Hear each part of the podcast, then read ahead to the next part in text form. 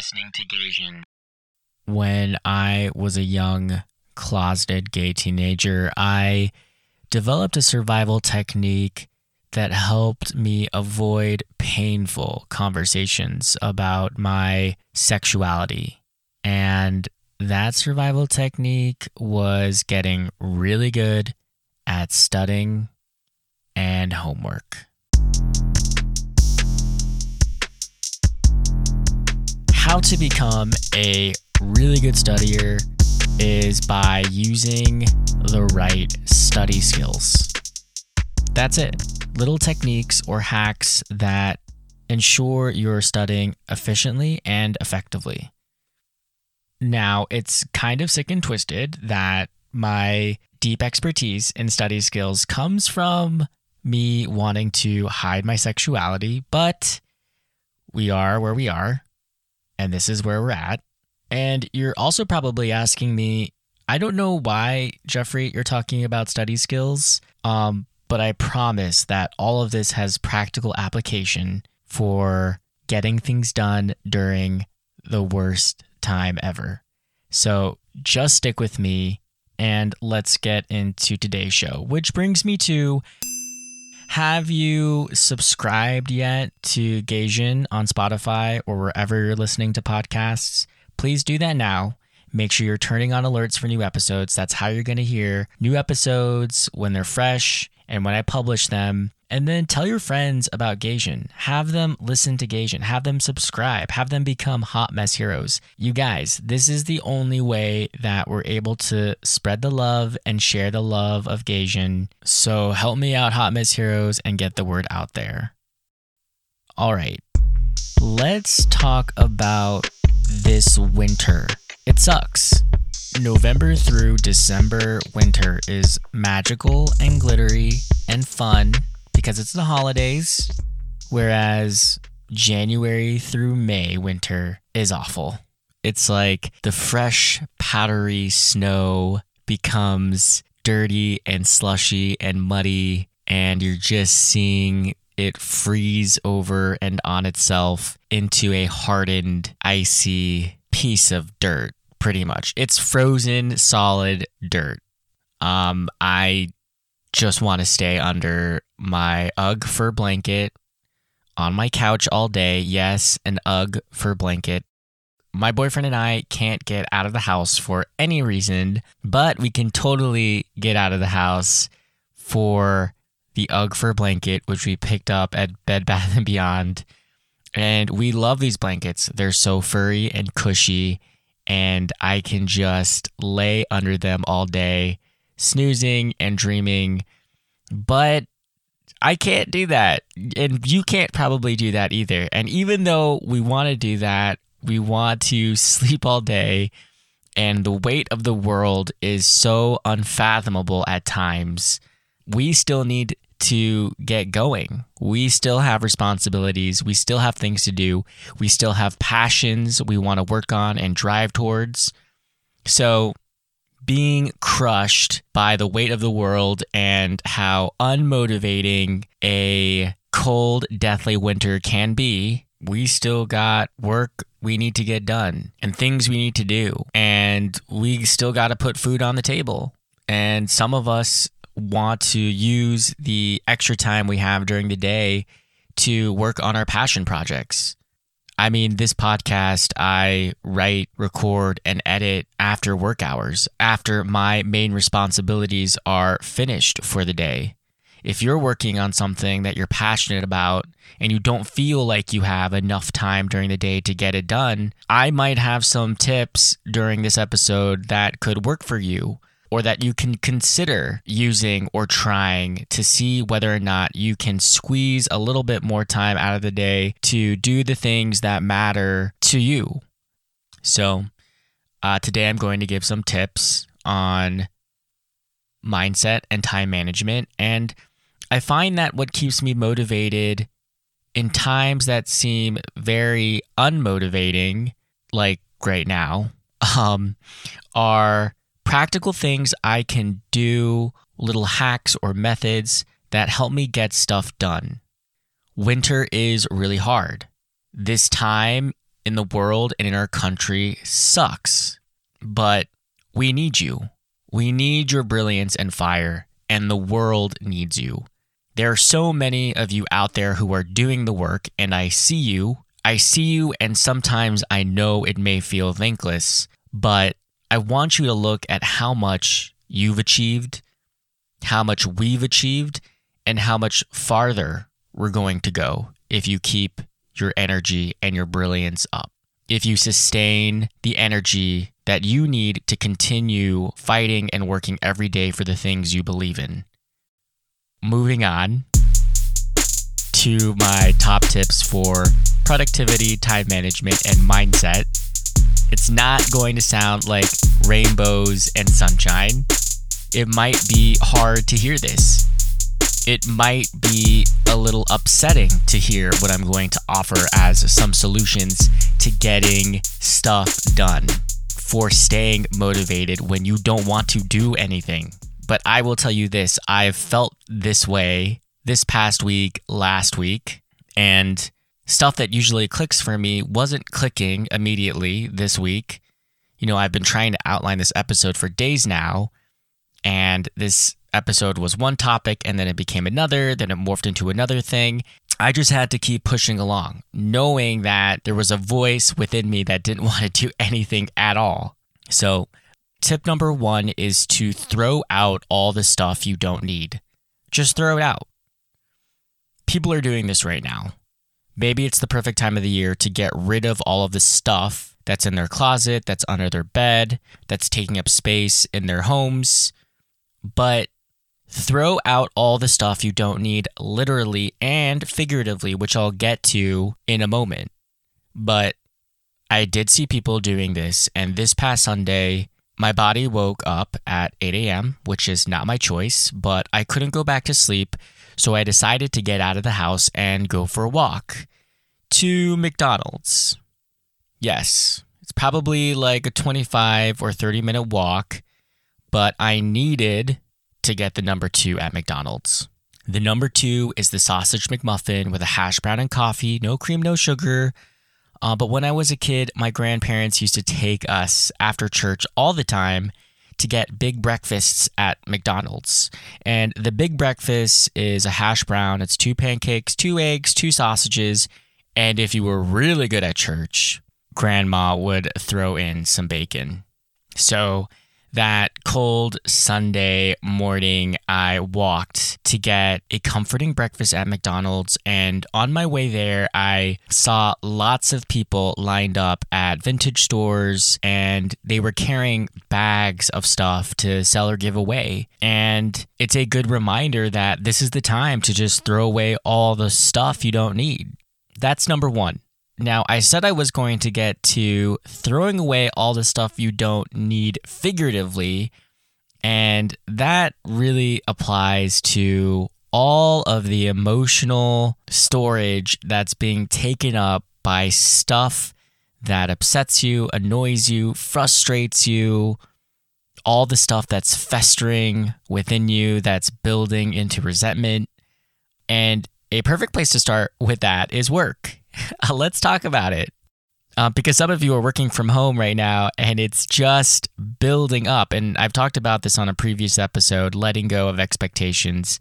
Go check it out if you haven't listened, especially right now, since work is in lots of ways invading our personal, private, and safe spaces. Right? There is no delineation or separation between work and home right now, and that's super difficult a good friend of mine and I text about work during the day, and it's really just a thread of us saying, I just can't, or I can't, over and over and over. I think that's probably my top used phrase. I wonder if there's like actually, you know, it'd be cool is if there was like some app where it would analyze your text messages and pull out your most commonly used phrases. I think it'd be an interesting study on yourself but also probably like a huge data breach. So, probably not the best app idea, but I digress. Um, work is too much right now. We've talked about this, people. No one is slowing down. And it sucks, but unfortunately, we need to adapt. And we need to adapt by saying no, by utilizing the power of no. Funny story, actually. Um, I recently got a Peloton. Uh, okay, just like threw that in there. Recently got a Peloton. But my boyfriend and I saved up for a Peloton because we knew we needed it to maintain sanity during this time. And there's a series that the Peloton instructors are doing right now called The Power of Yes. And one of the first fundamental lessons in that series is the power of no. So, if the world is asking more and more of us right now, one of the first fundamental mindsets we need to adopt is saying no. For example, getting rid of meetings on your calendar that just take up time. And don't feel guilty for clicking on no, I can't attend. That's why that button exists. A back to back calendar isn't a badge of honor. Getting your work done and getting the stuff you need to get done so you can move on with your life, that is something you should be working towards instead. And yes, there are going to be some meetings that you need to attend, but get really critical about all of the little meetings you attend that add up and take away your time from being impactful. I find that the Zoom meetings take so much energy out of me that after the meeting, I don't even have the energy to get my own work done. And so the meeting was actually detrimental to my productivity rather than beneficial in any way because it drained all of my energy and my capacity to get the important things done. Now, a lot of you are probably thinking, I don't have a lot of control over my time. And in fact, I'm not allowed to say no to meetings. I am required to attend everything that comes my way on my calendar and that just pops up and appears. Don't you just love when people spy on your calendar and then just play Tetris with all the free spaces available? Um, anyway, if you feel like you don't have control over your time or your calendar, or if you feel like there's so many requirements placed upon you, then maybe it's time to talk to your boss.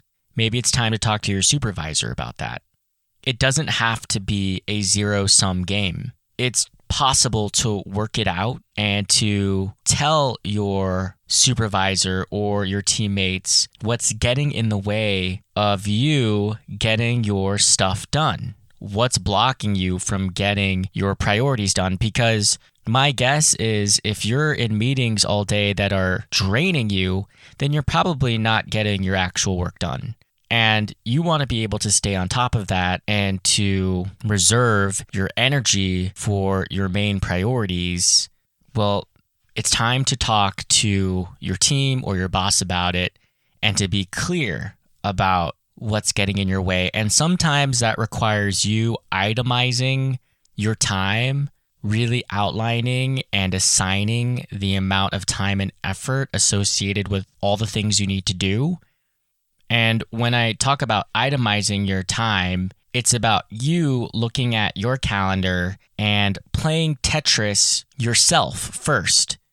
On what day, for how long does this task take? What time do you have free?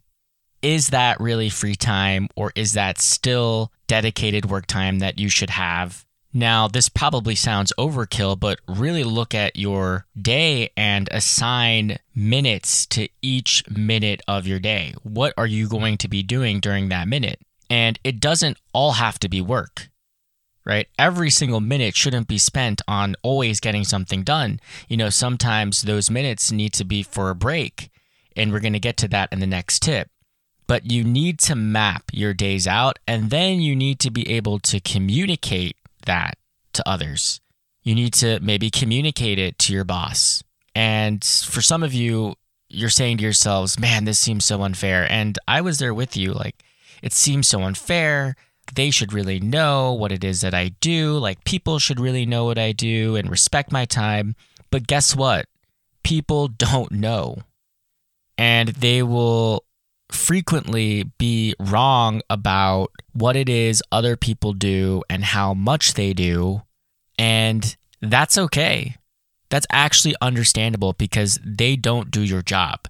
You don't do their job, and you'll probably have a bad estimation about all the things that they do. And that's not wrong or right. It just means that we have a very limited understanding of what others do during the day because we're not living in their shoes. So, what you need to do is if people aren't getting it, over communicate what you do, how much time it takes. And when I say over communicate, you don't have to be annoying about it. You don't have to be woe is me about it.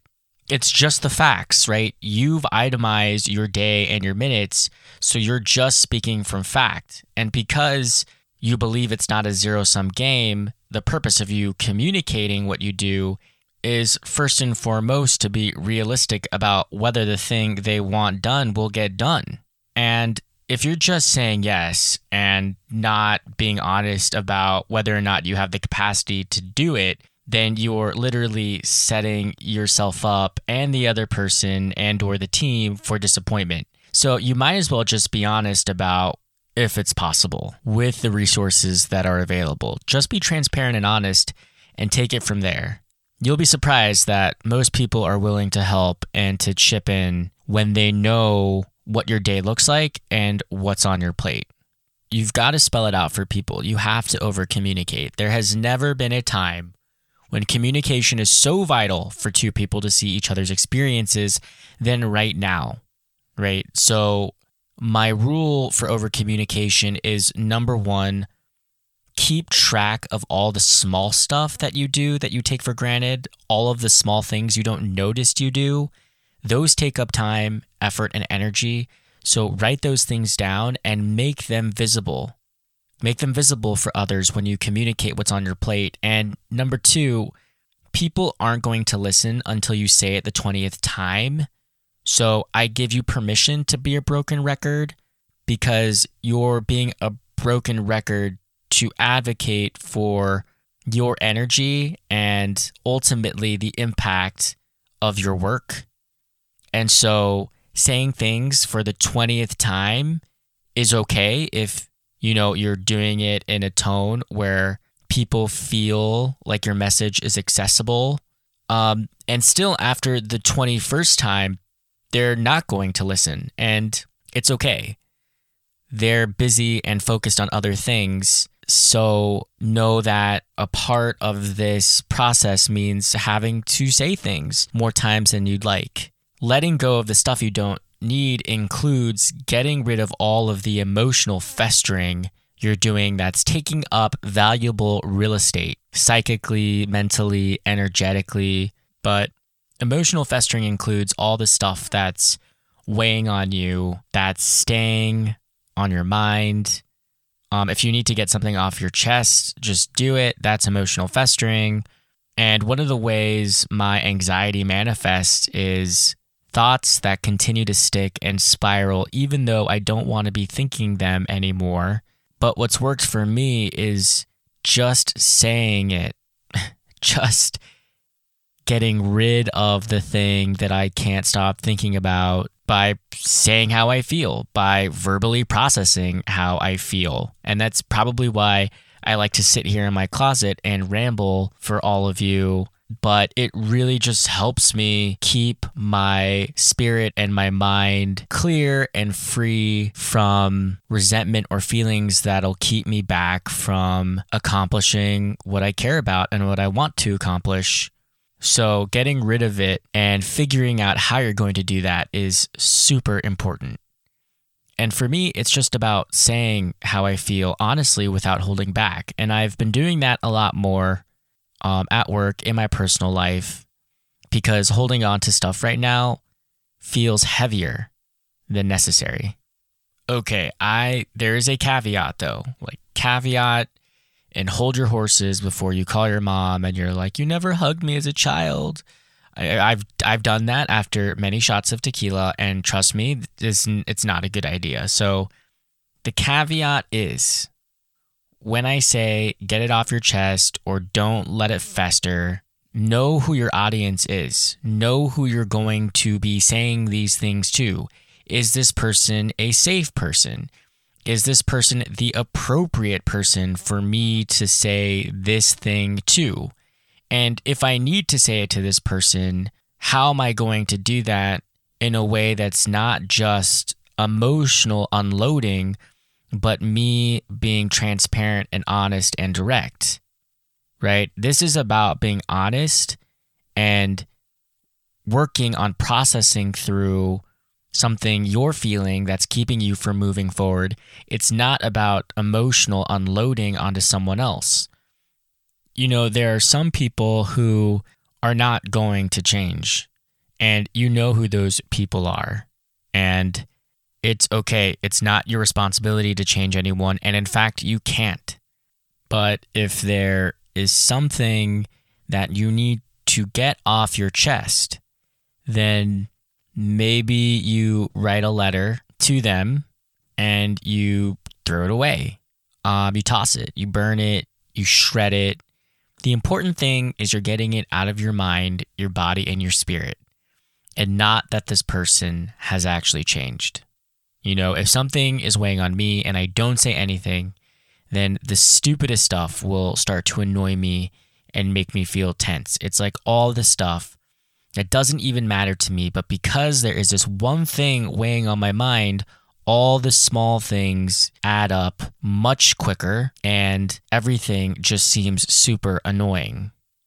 But if I let go of what's bothering me, if I'm honest and can communicate that, then everything feels lighter. And the stuff that I don't usually care about, I don't care about.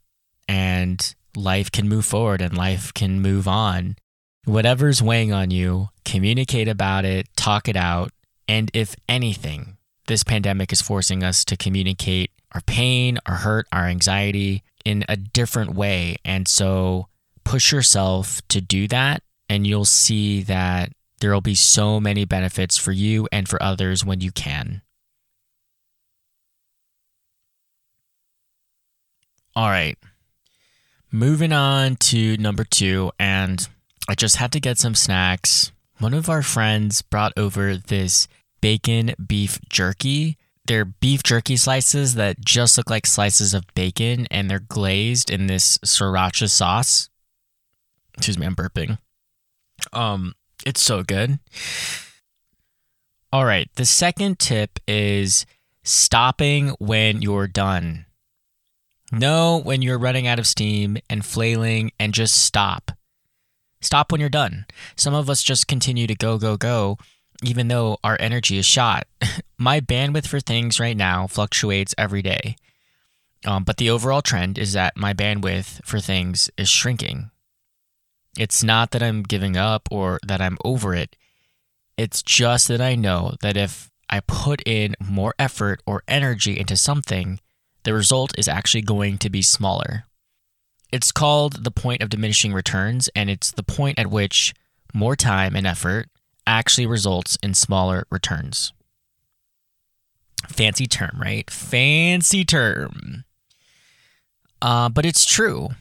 For example, if I'm working on a spreadsheet, yes, very, very exciting.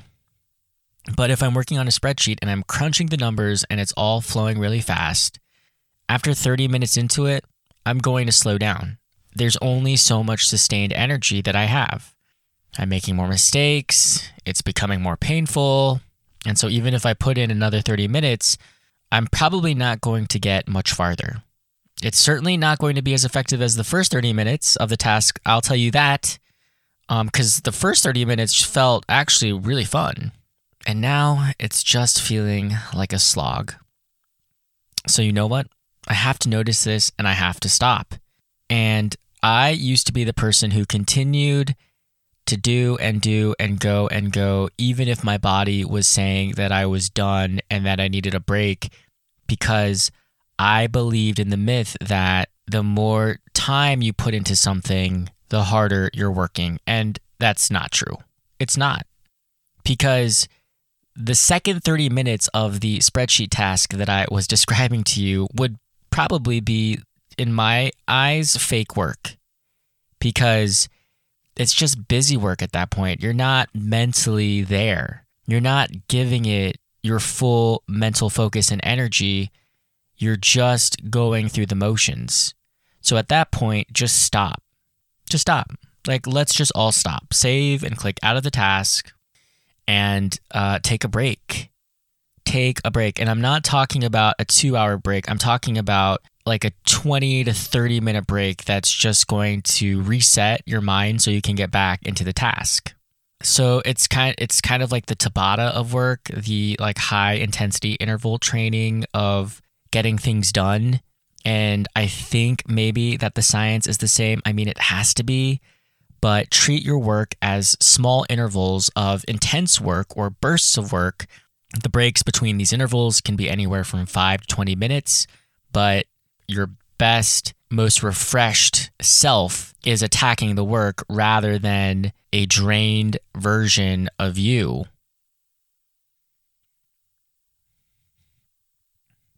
Let me tell you this. So, this has now become like a study skills session, and this is probably why I was a teacher for so long and why I wanted to become a teacher because I kind of love this stuff.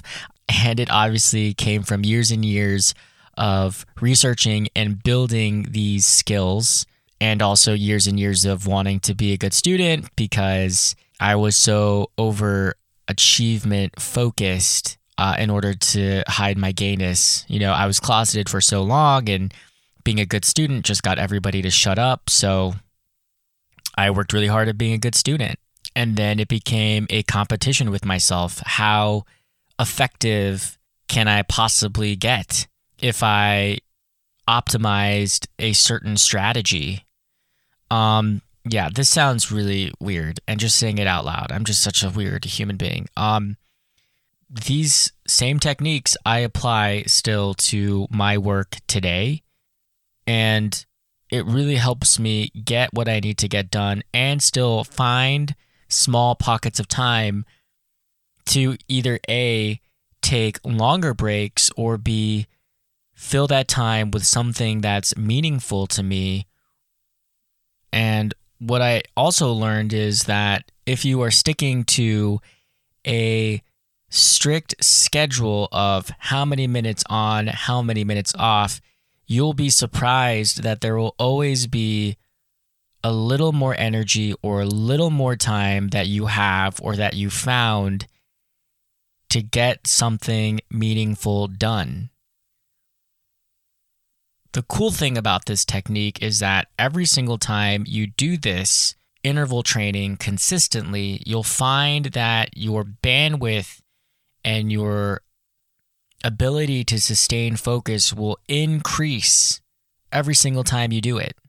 You'll find that you can work and still produce high output and high quality work for a longer sustained period of time when you practice this sort of interval training? I think it starts with the awareness of your energy levels and the intentionality for reserving them that makes this technique incredibly effective. And so I can't believe I'm talking to you guys about study habits right now. Um, but the point is use your energy for the things that matter the most that will result in the highest output or impact and take a break and save your energy instead of continuing to drain the battery for pointless activities. I hope this is all making sense to all of you. Uh, this is probably what it feels like if you were sitting in my ninth grade uh, English class. But practice this every day, and you'll be surprised at how much you'll learn about your own boundaries and your own limits for certain things. And you'll also be surprised to know that you actually have a little bit more energy to use and give than you thought you did. But that takes meticulous preservation of your energy and time first. Okay, the last tip for time management, productivity, and staying motivated right now is to do a little bit every day. Do a little every day and it adds up. Even with all this sage advice I'm offering, there is still too much. Too much. Have you already reconsidered if you can keep it or toss it? Like the old saying says, does it bring you joy? And if not, please go back to step one and just don't do it. If it doesn't matter to you, then dial it back. There's no need to continue accepting more and more if it doesn't align to your priorities. So, let's say you've done that. You've taken inventory of your priorities. You're like, I know my boundaries. I'm good. I know what I'm giving my time to and my energy to. I know when to say no. Well, the people who want more from you, they're not going to stop testing you. They're not going to suddenly stop asking you.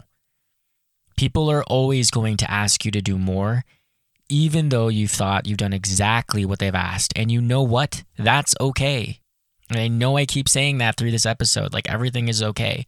I mean, people suck, but you're going to be okay. And in some ways, it's their right, you know, or we've given them permission to do so, which is something we probably can talk about in another episode. But if you can't say no to it, then you've got to figure out a way to make it happen. You've got to figure out a way to make it happen and to also maintain and keep your sanity. There are some things that you just have to do, and it may not feel rewarding all the time, but especially if these things are the most important to you and your priorities, or if they're the thing that you need to do to get to what you really care about, then you've just got to do them. You've just got to. And I know I say a lot that it's like, just say no, just don't do it. Tell them, like, enough is enough. But realistically, there are things every day that we just have to suck up and do. So if this is the case, which for all of us it is, then set yourself up for success. You can. You can turn this lemon into lemonade. The best thing that you can do with any large project or task is to start early. Break it down. For any task, know what steps need to be completed and in what order. And then start at the beginning and do a little part each day. A lot of the times, the very beginning means setting yourself up setting up the tools, the data sets, your resources, and putting them all in one accessible workspace. I love a folder. I like to use folders. And on Google Drive, there's Google Priorities, which gives you eight workspaces to add your Google files to. It's great. It's just important to have everything in one place because you'll be using them together for this final product this thing that you're working on. For the podcasts, I like to have a folder for each episode. And within that folder, there are like all these different files, sound effects, cuts of the episodes, my individual scripts. Um, but it's nice to have them all in one place. If you keep it all in one place, then you won't have to worry about spending unnecessary time looking for something which allows you to stay focused on the deep work. There is no friction throughout your process because you're not wasting any energy on finding where things are or looking for something. Every ounce of your energy is spent for the actual work that you're doing. It allows you to stay present in the moment. Another reason for starting early, and probably the more important reason than what I just described, is that stuff is going to go wrong. Something's going to go wrong.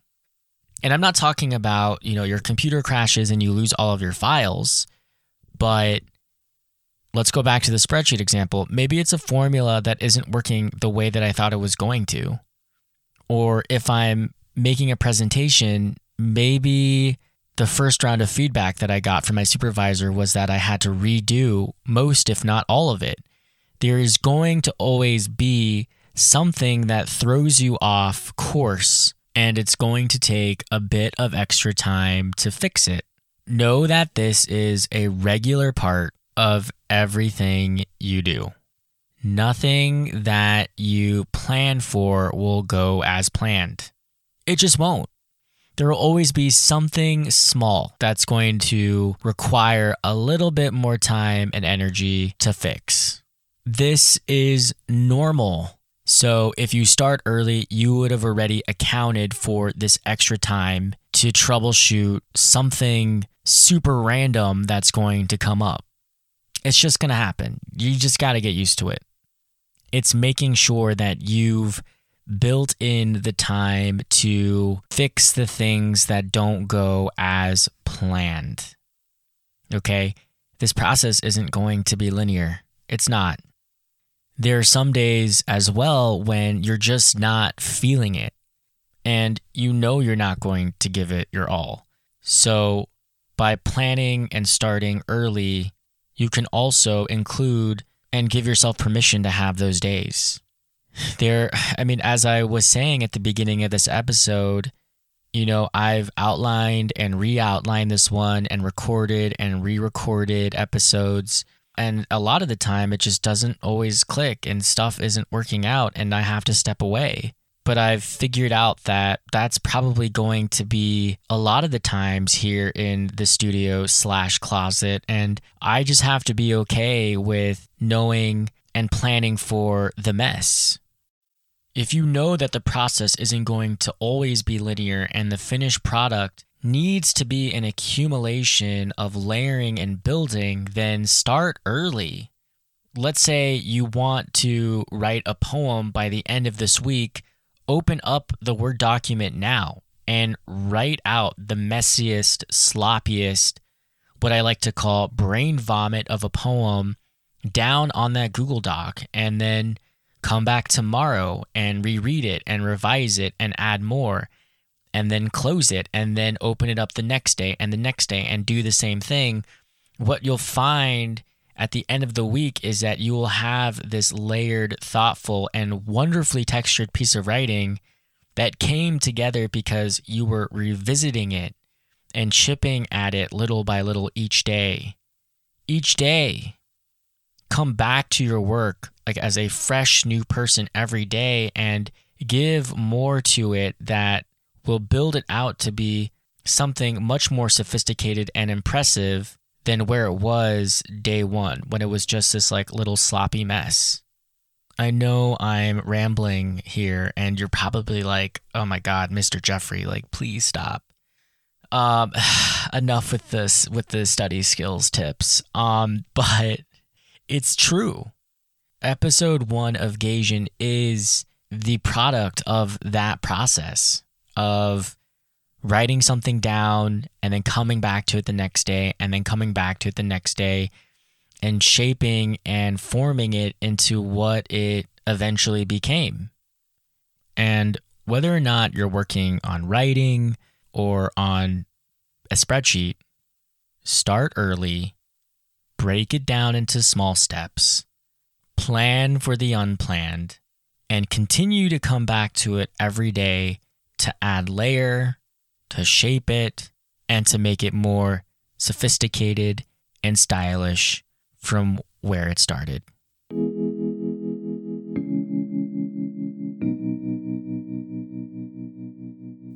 Hot Mess Heroes, I know that this time in the world, in our country right now, can feel disheartening. It can feel frustrating. It can feel exhausting. And I'm totally with you on all of that. But I hope that I was able to give you some tips to increase the amount of energy and love that you're able to put out into the world. And the things that matter to you and the dreams that you have for yourself you can preserve and work on and protect from the craziness all around us. what's really funny is that as a closeted gay teenager, I was so afraid of what other people would say and think about me that I buried myself into my schoolwork and my studies. And I became obsessed with overachieving and becoming the best student. And I adopted all of these study skills and strategies to make me better. And it's funny because it's sad that I had to create a distraction from my sexuality, but in some weird, twisted way, being a good student was a form of self preservation and safety and survival for me. I knew my parents liked good grades, so what kept them off my back was continuing to get good grades. I also knew that if I got good grades, I would have the chance to move away from home and decide where I'd want to go to college. There are some interesting implications when I think about the model minority myth, and I'm still trying to work that out and figure out how that myth has also impacted my need to be a good student. So, Hot Mess Heroes, I have some questions. For those of us who identify as individuals who used work to disguise a part of themselves that they were hiding, do some reflection on that. And I wonder what conclusions we'll come to about that part of our identities. Stay safe, stay warm, and until next time, bye.